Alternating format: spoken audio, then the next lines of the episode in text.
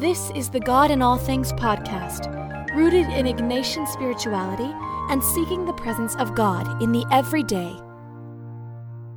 With Advent beginning next week, we begin to think about the incarnation of God in the person of Jesus Christ. But the idea of salvation may likely not be on our mind. That's for Lent and Holy Week. Yet we ought to do some reforming of our understanding of salvation.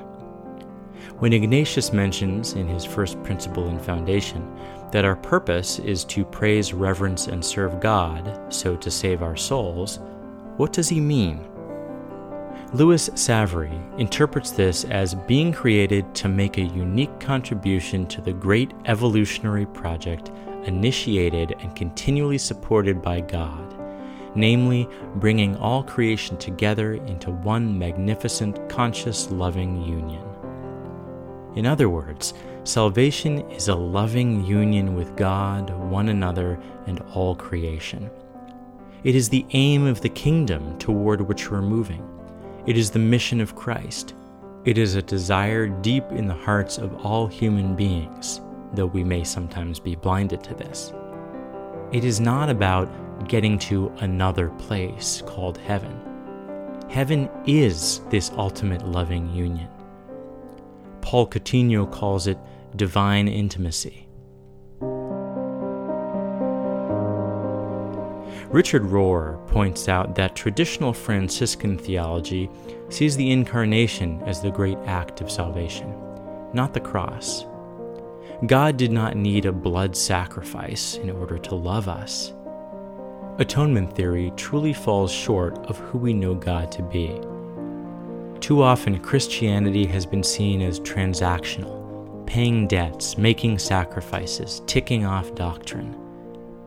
God does not require a transaction in order to love us. If that were the case, then there would be no freedom in God's love. Love without freedom is not love. I struggle with the concept of Mass stipends, which is money given for a Mass to be offered for someone deceased.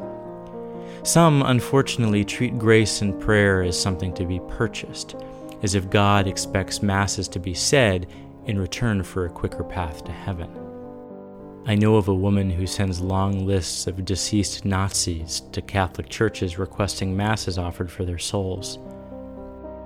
In some churches, you'll find papers scattered in the pews or placed on a table that tell you to recite a prayer X number of times and distribute X number of copies in order for your intention to be answered.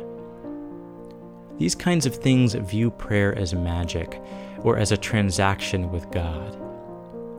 And of course, there's the belief that regardless of how you live your life, a repentant conversion at the last moment before death can save you from hell.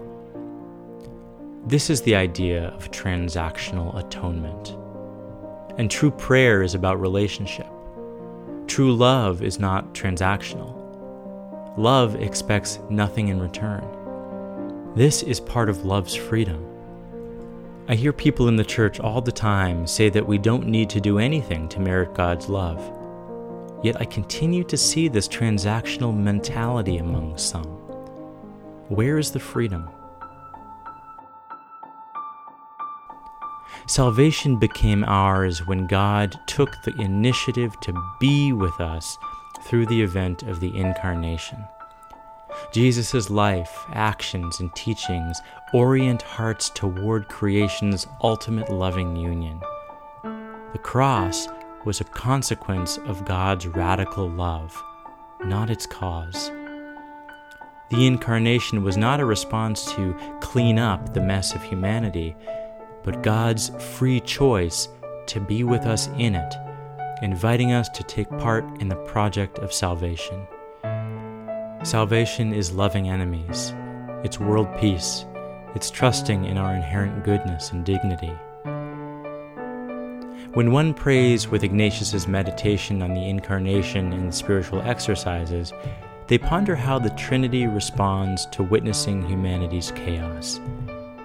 Is the choice to send Christ to earth motivated by anger or some kind of God justice requiring a violent transactional execution to pay a price for sin?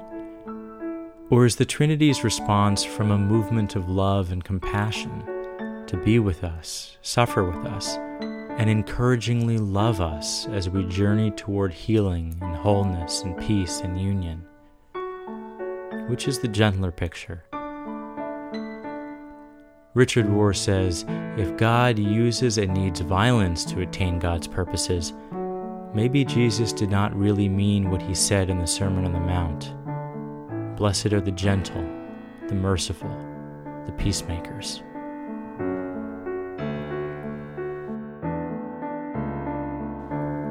What is your image of God? A God whose love is dependent on rules and certain transactions? Or a God whose gentle love invites us toward God's self at no cost?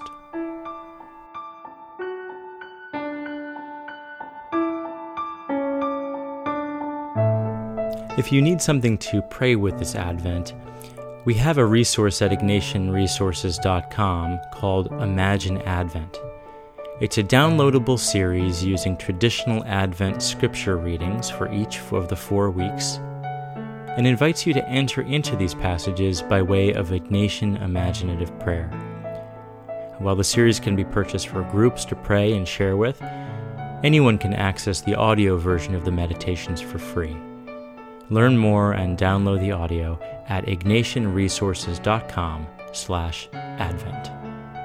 God bless and have a happy Advent season.